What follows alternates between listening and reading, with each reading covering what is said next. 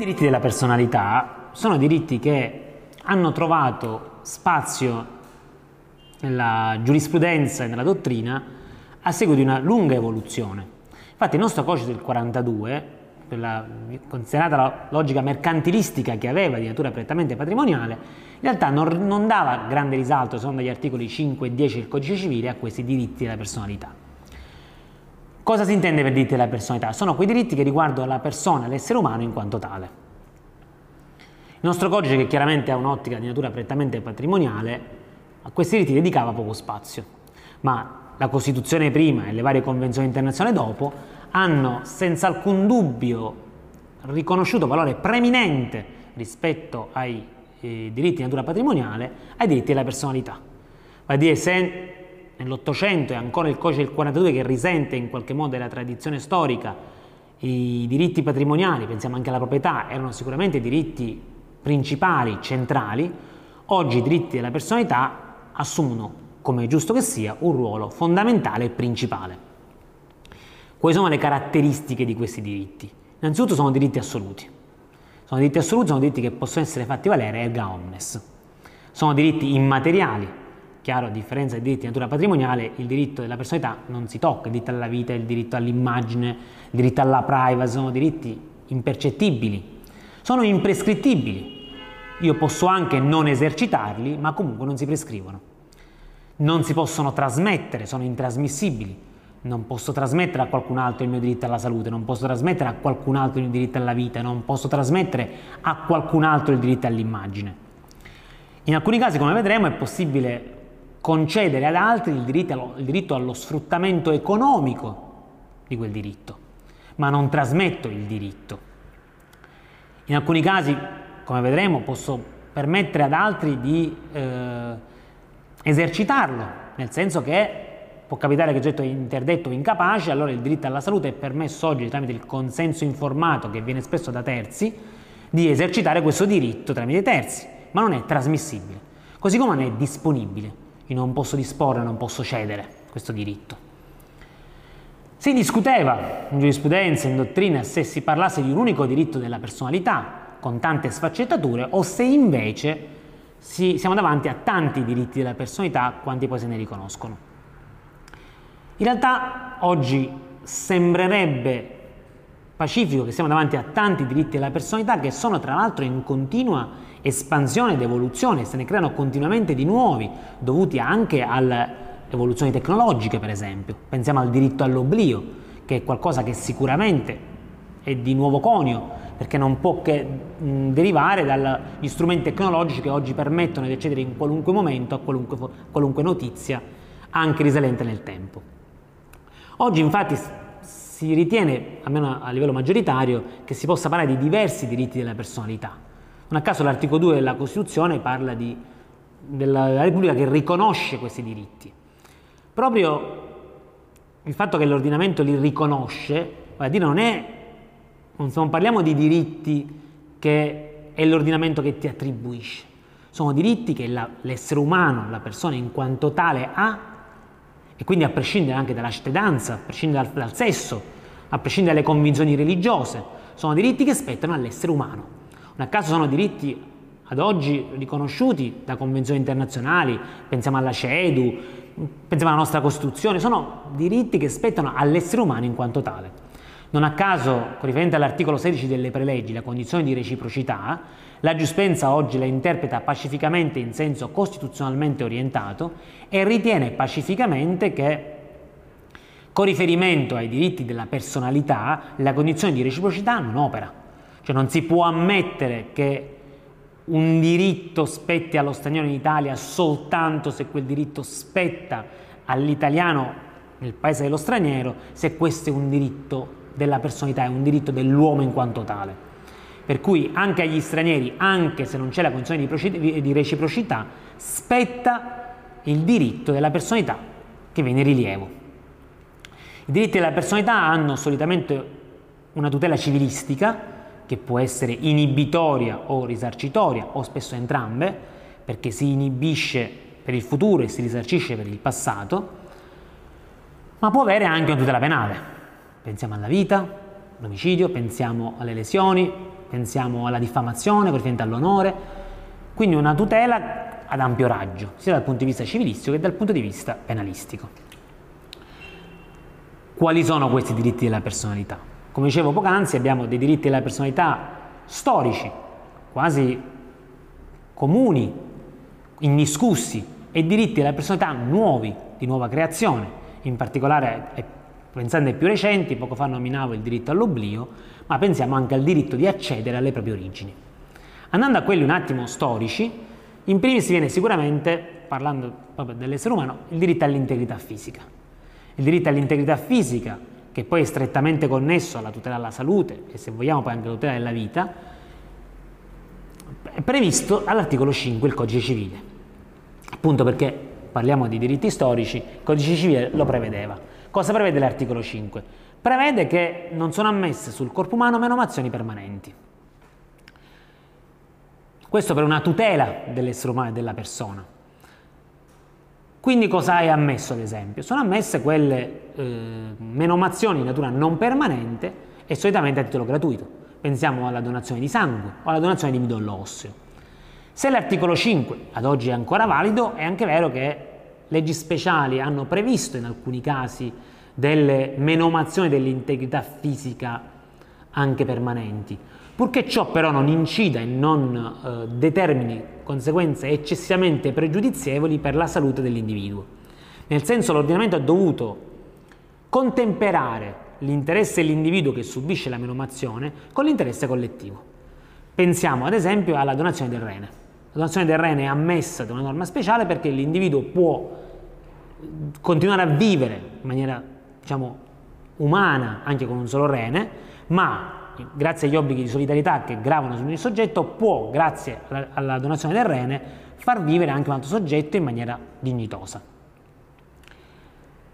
Quindi c'è un contemperamento tra la salute individuale e la salute altrui, perché il dovere di solidarietà ci impone comportamenti che per quanto non siano eccessivamente pregiudizievoli per la nostra salute, possano contemperare in qualche modo e permettere una vita dignitosa anche al prossimo. Con riferimento all'integrità fisica, l'articolo 32 vieta atti sul proprio corpo che non sono, potremmo dire, strettamente necessari, che poi sono quelli che la legge prevede come obbligatori. È la legge che stabilisce quali sono i trattamenti sanitari obbligatori che mi possono essere imposti. Pensiamo ai vaccini o pensiamo ai casi in cui può essere disposto un TSO. Negli altri casi ci vuole il consenso, vale a dire il soggetto che deve subire un trattamento invasivo della propria integrità fisica, di qualunque tipo, deve prestare il proprio consenso. Oggi si parla di consenso informato, definitivamente codificato dalla legge sul testamento biologico del 2017. Legge sul testamento biologico che in realtà usa un termine quale testamento un po' eh, mm, in maniera impropria, perché il testamento solitamente a livello civilistico siamo abituati a intenderlo come quel documento con cui un soggetto dispone delle proprie sostanze quando avrà cessato di vivere. Il testamento biologico invece riguarda i trattamenti sanitari quando se un soggetto non riesce poi a esprimere la propria volontà. In questa legge comunque si prevede espressamente ormai che i trattamenti sanitari possono essere disposti, salvo quelli obbligatori o quelli disposti per legge, soltanto col consenso del paziente. Si parla di consenso informato come una, di un'alleanza terapeutica tra la, il medico e il paziente, perché è come se fosse, ci fosse uno scambio, nel senso che il paziente informa il medico delle proprie condizioni, il medico informa il paziente del, di quello che andrà a fare, dei trattamenti, delle conseguenze, è proprio uno scambio che serve a entrambi, dove lo scopo finale è la cura del paziente. Quindi l'integrità fisica oggi è tutelata ed è riconosciuta al paziente in qualche modo di disporre di questa nei limiti dell'articolo 5 e sempre che vi sia il consenso informato, altrimenti saremo davanti a un illecito del medico, almeno dal punto di vista civilistico. Con riferimento al diritto alla vita si è da sempre discusso se esiste o meno un diritto a vivere, che diventa in qualche modo un dovere a vivere. E in un'ottica sicuramente, qual era per esempio quella del codice Rocco, comunque un'ottica fascista, esisteva un dovere a vivere. Ed esisteva un dovere a vivere perché la vita non valeva in quanto tale, ma valeva per quello che l'essere umano poteva dare alla collettività. Oggi l'ottica è cambiata, la vita vale in quanto tale, non vale per quello che dà agli altri. La vita umana è preziosa e vale in quanto tale, ma vale sempre nel rispetto della persona che di fatto quella vita porta avanti. Ecco perché, dopo lunga evoluzione, che ha portato veramente a volte anche alcuni medici, alcuni soggetti sul banco degli imputati, per aver fatto morire un soggetto dietro magari alla, al proprio consenso, cioè il soggetto voleva morire, oggi si dice che non esiste più un dovere di vivere. La vita è un diritto che spetta ad ognuno e, ci ha detto la Corte europea dei diritti dell'uomo, ognuno ha il diritto di scegliere se, come e quando morire. Questo vuol dire che oggi il medico è libero di staccare la spina, quindi di evitare le cure se il paziente vuole lasciarsi morire, ma dopo la sentenza dell'anno scorso sul caso Cappato del 2019, oggi possiamo anche dire che a determinati presupposti, se c'è uno stato irreversibile, se il soggetto ha espresso la volontà in maniera libera e consapevole, se è pienamente capace di intendere di volere, se c'è un percorso dietro, il soggetto può anche ehm, effettuare il suicidio assistito, perché comunque lasciarsi morire può non essere dignitoso. E può non essere dignitoso perché il soggetto deve rendersi conto che sta morendo e vivere l'agonia della morte, chi gli sta attorno deve vivere quel momento, mentre col suicidio assistito tutto ciò, invece che durare due ore, tre ore, tre giorni, cinque giorni, può avvenire in tempi brevissimi. E fa parte della dignità e della tutela di ognuno quindi oggi anche lasciarsi morire nel senso di ammettere il suicidio assistito, cosa che fino a qualche mese fa era invece reato. Altro diritto che viene ancora preso in considerazione al codice civile è il diritto al nome. Il nome insomma quello che viene scelto alla nascita dei genitori e che si accompagna a un cognome. Cognome che per legge è quello del genitore che prima fa il riconoscimento, se il riconoscimento è fatto da entrambi i genitori, un tempo era quello paterno. Oggi invece la Corte Costituzionale ci ha detto che visto che oggi vige il principio di parità tra uomo e donna, quindi tra marito e moglie, col consenso di entrambi i coniugi al, al figlio può essere dato anche il cognome materno. Se il nome viene utilizzato in maniera impropria da terzi soggetti, è prevista l'azione di reclamo o l'azione di usurpazione, appunto per andare a tutelare il nome che viene da altri utilizzato in maniera impropria.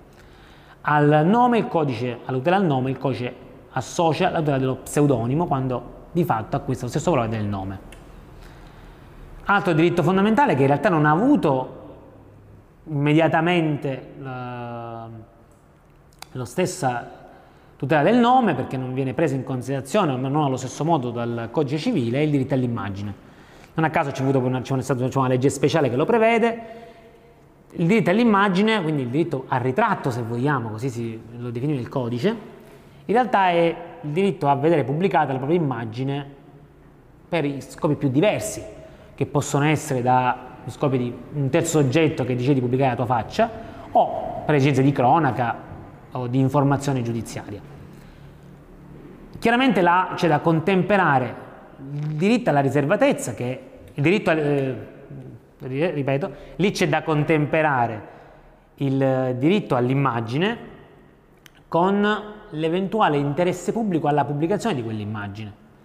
Ecco che infatti la legge 633 del 41 prevede che l'immagine di regola possa essere pubblicata soltanto col consenso dell'interessato, ma se vi sono esigenze pubblicistiche o di informazione o di ricerca o qualunque altra esigenza pubblicistica, in questo caso l'esigenza pubblicistica supera quella individuale e potrà essere pubblicata l'immagine anche senza il consenso dell'interessato.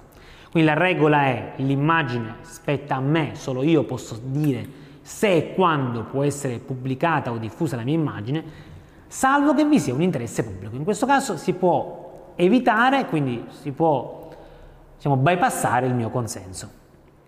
Altro diritto che ha trovato tutela soltanto in tempi più recenti, prima negli Stati Uniti e poi col tempo anche da noi, è il diritto alla riservatezza, quello che oggi si chiama privacy, vale a dire il diritto a eh, tenere segreti i fatti propri. aspetti della propria vita, comportamenti, dati, informazioni, che oggi non è soltanto diritto a tenerli segreti, ma anche diritto a che vengano diffusi in un certo modo, diritto a che vengano trattati in determinati modi.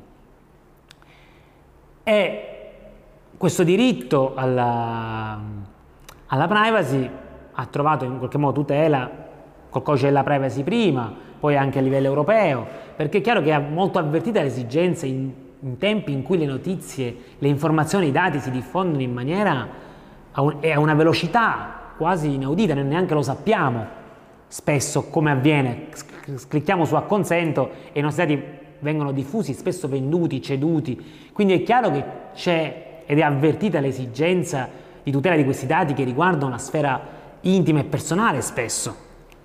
Per cui il codice va assolutamente a distinguere anche il tipo di dati, se sono dati in ordinario, se sono dati sensibili, o addirittura pensiamo ai dati sensibilissimi come l'orientamento sessuale. È chiaro che quindi va apprestata tutela a questi dati e quindi il, nostro, il codice della privacy, mi ribadisco è qualcosa che è stato oggetto anche a livello europeo, cerca di ehm, apprestare una tutela alla divulgazione e quindi al trattamento di questi dati.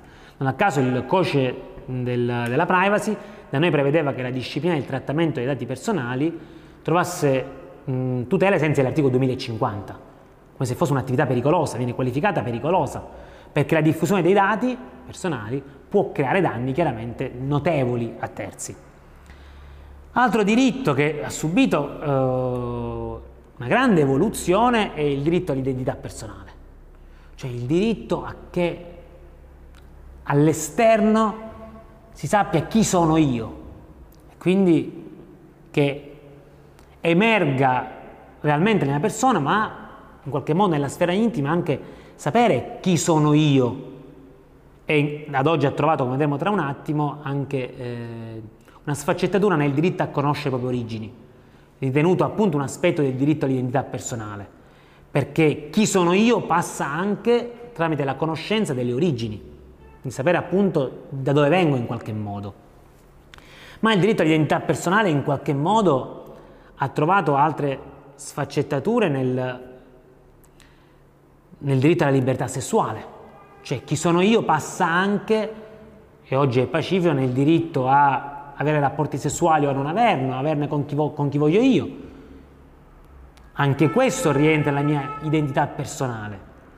Non a caso il nostro legislatore ha previsto la possibilità di rettificare il sesso, quindi di, mm, un adeguamento dei caratteri sessuali che permetta alla fine di un percorso anche particolarmente lungo e chiaramente assistito al soggetto nato come uomo di esercitato l'anagrafe come donna o viceversa.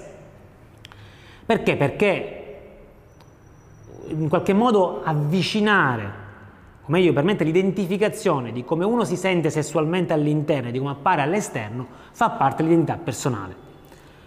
Per cui il legislatore ha previsto la possibilità dell'adeguamento dei caratteri sessuali da realizzare mediante trattamento medico-chirurgo, sempre se il tribunale lo autorizza con sentenza passata in giudicato. Si era posto un problema se fosse necessario per adeguare i caratteri sessuali il trattamento chirurgico di rettificazione del sesso per poter ottenere la rettificazione all'anagrafe. Ma la giurisprudenza della Cassazione della Corte Costituzionale ci ha detto che ciò non è necessario. Non è necessario fare riferimento alla rettificazione dei, dei caratteri sessuali primari, anche quelli secondari, purché chiaramente in maniera preponderante possono essere modificati, perché non si può costringere un soggetto che vuole apparire all'esterno effettivamente uomo o donna come si senta, a prescindere da, quello che la, da come è nato in natura, non è possibile sottoporlo a un intervento invasivo, a costringerlo in tal senso per permettergli di esplicare appieno un suo diritto.